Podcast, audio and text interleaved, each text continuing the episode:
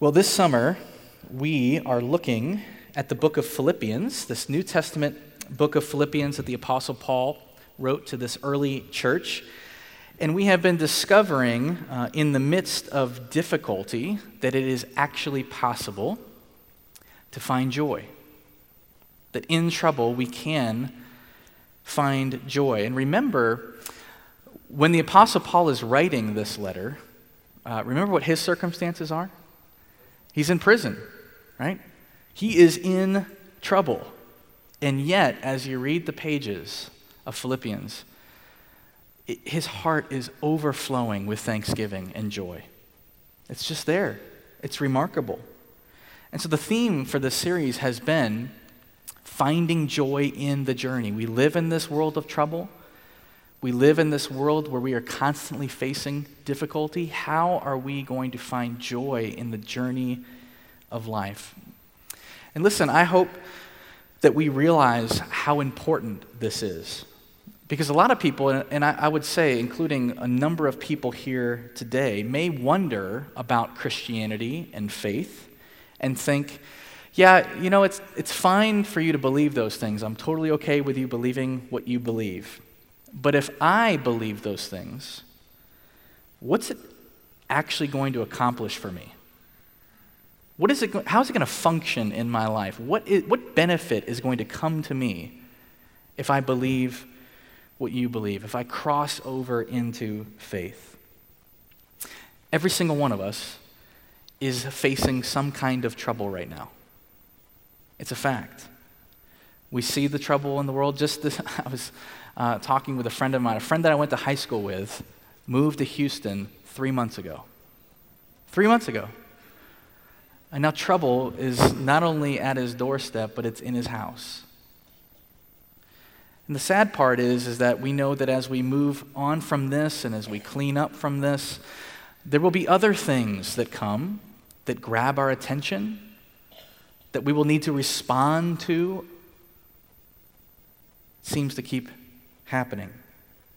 And so, how does Christianity, how does the gospel function in our lives in the midst of all of this?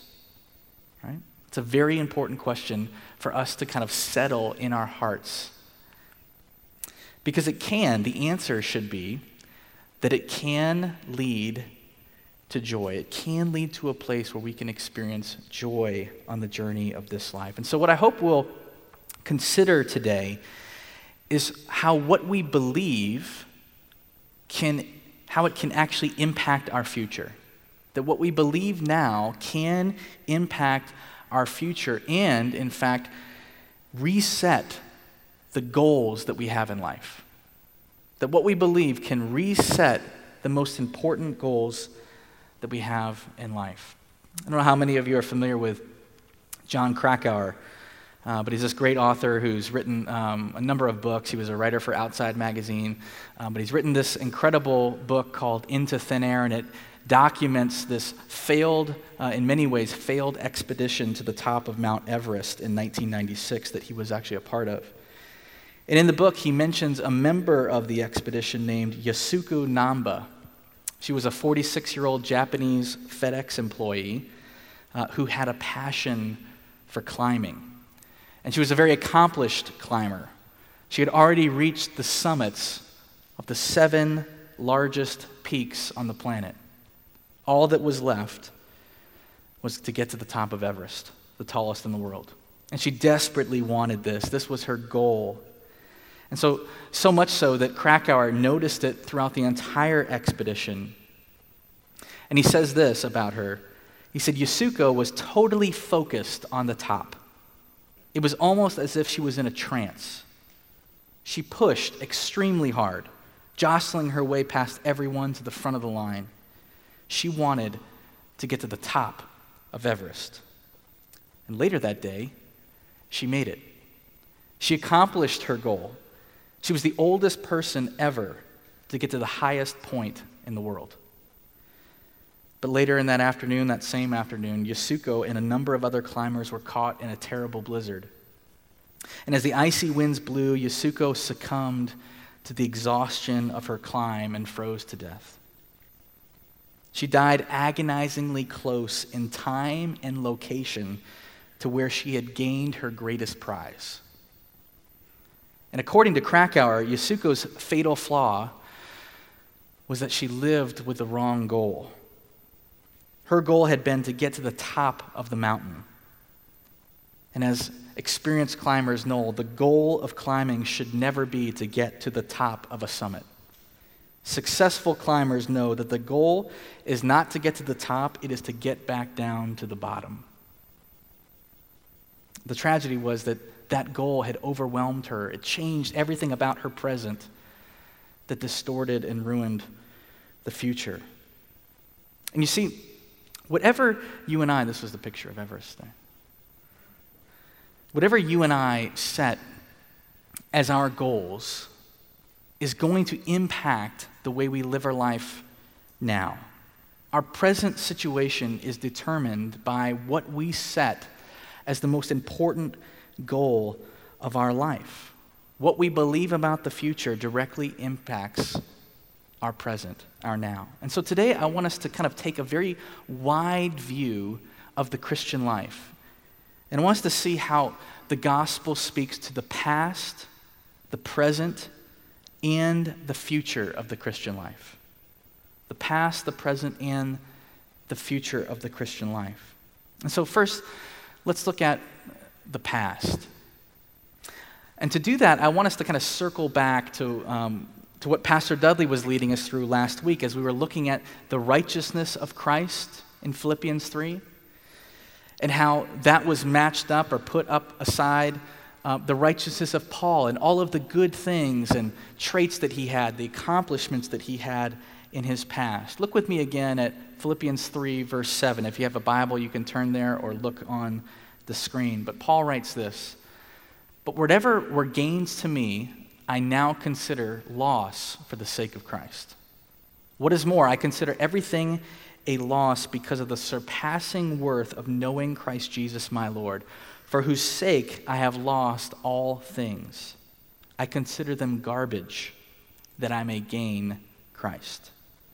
It's pretty strong words from Paul. And the passage that Pastor Dudley led us through last week is one of the strongest stretches of the New Testament. And just for a moment, I'd like us to kind of imagine what it would be like if we had our entire lives in proper order. Can you imagine if your entire life was in proper order? What would it be like to throw off all of your burdens, all the things that weigh you down, that take too much of our attention, the things that we know aren't good for us? What if they just disappeared? Right? And we are free to move forward. You ever dreamed about that kind of life? If that happened, we think, well, then certainly I would be ready to move forward in life towards all of the goals, all of the things that I want to do, all the ways God wants to use me. I could move forward and do it. Gosh, if I could just ever get back to that, to that point, that sweet spot. Can you imagine that? Well, here's my temptation that when things begin to overwhelm me, when trouble comes into my life and I feel like kind of trouble is winning in my life, I become fixated on getting back to normal. Right? If I could just get back to neutral, I'll be okay. And when that happens, God, then you can use me however you want. I will, I'll be finally free to not think and worry about all these things, to do all of these things for the kingdom that I've been wanting to do, that I know you've been wanting me to do. If I could just get there. But here's the thing the gospel speaks to our past, to the past, which means it reminds us that all we have, all that we have that matters is Christ. We have Him. That is what we have gained. Everything else pales in comparison. Paul actually calls it garbage. It just doesn't matter. And this is quite the thing for someone to come to embrace in life because if we do, it does change everything. From the very beginning of creation, this has kind of been our struggle as men and women. We have been kind of consumed with the idea of taking credit for things or boasting in our accomplishments. dominating over others, trying to put ourselves in the place of God. That's what Adam and Eve were doing in the garden. And that's how sin came into their lives and into the world, and how it takes shape in our lives. And it makes us believe that, you know what? I think I'm maybe fine on my own. Maybe I can do this on my own. Through my accomplishments, the, the things that I'm good at, maybe I can determine what's right or wrong for me. But we know as we look through the scriptures and into our own lives that that only leads us to hurt one another, to hurt ourselves, and to sin against God. And the bad news of the gospel is that that sin has created this holy separation between us and God that we cannot bridge on our own. But the good news of the gospel is that into that void, God Himself has come to us. He's come to us in Jesus Christ to show us what it looks like to actually live a life fulfilling all of God's laws and to live in such a way where He is fully and perfectly united to God. And through that perfect life, He then becomes the perfect sacrifice for our sin to bridge that gap. And on the cross, our sin is punished. It's punished by being put on Jesus so that we don't have to be punished. And that is certainly good news, but the good news doesn't stop there because in the resurrection of Jesus, what we then have is this picture that death no longer has power over us. That we no longer have to fear that great fear of death. That now we have ourselves the same hope that, like Jesus was resurrected, one day we will be resurrected. That we have this great gift of eternal life with God. That's what the death and resurrection of Jesus gives to us if we believe. And that gift of our sins being taken care of and covered by Jesus, and the hope of eternal life with God, that gift then becomes the goal of the Christian life. By recognizing that, that that's our past, that our lives are now part of God's eternal family is the link that shows us our future. And if you come to believe that and truly embrace that, that your past has been changed, then you're ready to live life with Jesus now. And it will change your present. It will change everything about right now. And so, secondly, the gospel speaks to the present, to the now. Look with me at Philippians 3 and verse 10. It says, I want to know Christ, yes, to know the power of his resurrection and participation in his sufferings, becoming like him in his death, and so somehow attaining to the resurrection from the dead. And in verse 12, not that I have already obtained all this or have already arrived at my goal, but I press on to take hold of that for which Christ Jesus has taken hold of me. Paul is saying something drastic has happened to me. Christ has taken hold of me, he's grabbed hold of me. Paul didn't seek Jesus out. If you're familiar with the story of how Paul became a Christian and was converted, he was on the road to Damascus to actually stamp out and persecute Christians. And on the road, Jesus appears and he is struck down, he is blinded. He has this incredible moment of conversion where Jesus takes hold of Paul. And so, if anyone understands what it means to have Christ take hold of them, it's Paul. He knows what he's talking about. Since I've been taking hold, taken hold of, everything changes. Now I want to share in the death of Christ and I want to share in his resurrection. And what did that do for Paul? Changed his life. It set him out in the now, in the present, to do something entirely different than what he was doing before. To literally be used by God to bring the same message to the ends of the earth. You know, some of you have some pretty remarkable stories of conversion, of how God has grabbed hold of you. You were living one way, or the experiences and circumstances of life were, were, were so difficult, and God came in and grabbed hold of you, took hold of you, and now you have been living in a, a whole hard different life. And if that's your story, then you know what Paul is saying. Uh, but that's not all of our stories. And whether you think you have a story like Paul or a testimony like that or not, uh, I don't. I'm what they call a, a covenant kid. And that just means that from the very beginning, when I was baptized as an infant, from then, I've believed.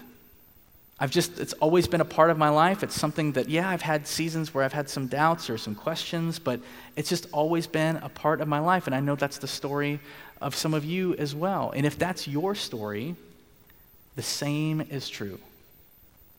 Christ has taken hold of you. Christ has taken hold of me, and that means that everything else should be different. That something drastic has happened to us that sets us on a new course for our life in the present. Can you see that for yourself? Can you say that that is true of me? That I feel the, the hand of Christ on my shoulder? Because if you do, if you can come to a place where you settle that and you embrace that, that it means that you're headed somewhere. That you are headed somewhere with Jesus. And the temptation for those who do believe is to at times think that we've arrived. Well, I believe these things. I'm here, aren't I? It's Sunday morning, it's Labor Day weekend. I'm here. I've arrived. But look at what Paul says in verse 12. He says, Not that I have already obtained all this or have already arrived at my goal but I press on to take hold of that for which Christ Jesus took hold of me. You see, the gospel speaks into our present, how we are to live now, by telling us that we have not arrived yet. That you and I have not arrived yet. And so we are called to press on, to run on, to race towards the goal. Because you can't have one without the other. And I want us to, to see this for just a moment. If you try and press on and run the race of life without recognizing all that God has done for you, that He has settled your past, if you try to run the race of life without embracing that, then you won't have the resources to do it. You won't have the strength. You'll have no help to run the race of life. You will be on your own, and we know how that always ends. But if you, the opposite is true. If you think that God has settled everything for you and you believe the right things and you have eternal life and you're going to heaven, the, and you don't really have this race to run now, that there's not really this prize to move forward to, then you are missing out on the gospel truly transforming you now. You see, the Christian life is not just about getting somewhere one day to be with God, it's about letting God's power change and transform us now as we look forward to that day. And this is something that Paul is always talking about in the New Testament. He's talking about fighting the good fight and running the race. Look at this, what he writes to his protege, Timothy. He says, Fight the good fight of the faith, take hold these strong words. Take hold of the eternal life to which you were called when you made your good confession in the presence of many witnesses. And in verse 13 of our passage today in Philippians, he says, Brothers and sisters, I do not consider myself yet to have taken hold of it. But one thing I do, forgetting what is behind and straining toward what is ahead, I press on toward the goal to win the prize for which God has called me heavenward in Christ Jesus. It's a couple of words that stick out there, right? Words like press on. We don't say that often. Straining, taking hold of something. These are strong kind of action words. And when we hear those things, we naturally uh, think of uh, athletes and climbers and races and contests and fights and all that. And Paul uses a lot of those images, so it's okay to think about those images. But what does it mean for a single woman in her 70s to strain towards the goal to win the prize? Maybe it leads her to a deeper prayer life.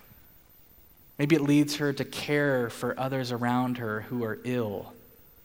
Maybe it leads her to come alongside those that are transitioning into a new season of life, a new season of retirement. Or maybe it's her straining to hold on to the promises of God when she faces her own health issues or even her own loneliness. What if you're an empty nest couple in your 50s and life is changing now? What does it look like to strain towards the goal, to win the prize? Maybe for the first time in your life, you have a little bit more margin, right? A little more time, maybe even a little more money to do something different, to step out, to risk some things, to spend more time giving to your community or to your church, to give more of your time and resources? What does it look like to strain towards the goal to win the prize? And if you're a young couple with small kids like me, what does straining towards the prize look like? And maybe it's just making it to the end of the day, right? And you think that's, that's my great goal. right? But maybe it's for us dads to really commit ourselves to be present in the life of our families. Maybe it's to us dads to commit to taking on the spiritual leadership of our families. To make sure that our families, our kids, our wives are growing in their relationship with Christ. Because here's the thing I mean, if we want our kids to be interested in Jesus, how is it going to happen? How's it going to happen? The only way it happens is if they are being led, and that takes us believing that it is worth it, that is worth straining towards that goal. You see, the Christian life is meant to be lived now because Jesus has taken hold of us. He's taken hold of you, and so now we reach back in response and take hold of Him as we go towards the prize. But finally, the gospel speaks to our future, to the past, to the present, but to the future. And it may be helpful for us to know exactly what the goal is. What is the prize that Paul is moving towards? What is the Christian's great prize? And the answer is simply this it is Christ. It is Christ Himself. More of Him. That's what Paul says. I want to know more and more Christ. That is our great prize. That one day the Lord Jesus will come again and all that is broken in this world will be put back together again.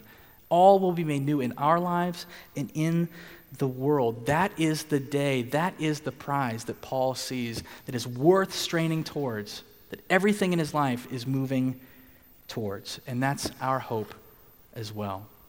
Paul says it in Philippians 3 a little bit later in verse 20. He says, But our citizenship is in heaven. And here it is.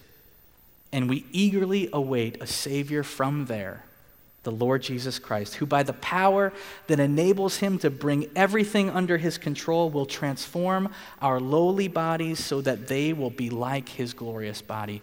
There's the prize. That one day he will come again and make everything new, even our bodies. And so this is what we look forward to. Can you imagine if that was the goal of our lives? What would change? If this was the great prize, the great goal that you set at the very center of your life, how would everything change? How would everything revolve and orbit around that? Has what God has done for your past and what God's doing in your present changed your life? Has it brought you to value and see that prize. If it has, I think you'll begin to see two things, two marks of your Christian life um, become more and more prominent. The first is that we will be moving toward maturity. We will be moving toward maturity. If you are pressing on towards the prize, you will grow. You will mature in your faith. It absolutely will happen. In verse 15 of Philippians 3, he says, All of us then who are mature should take such a view of things. If you take this view, if you believe these things, then you will be mature. We do it by valuing the prize. And this is not an instantaneous thing. This is something that is worth following and chasing after for a lifetime. J.R.R. Tolkien, who is the author, of course, of the great books The Hobbit and The Lord of the Rings in the 20th century, uh, did not set out actually to write this great epic story about Middle Earth.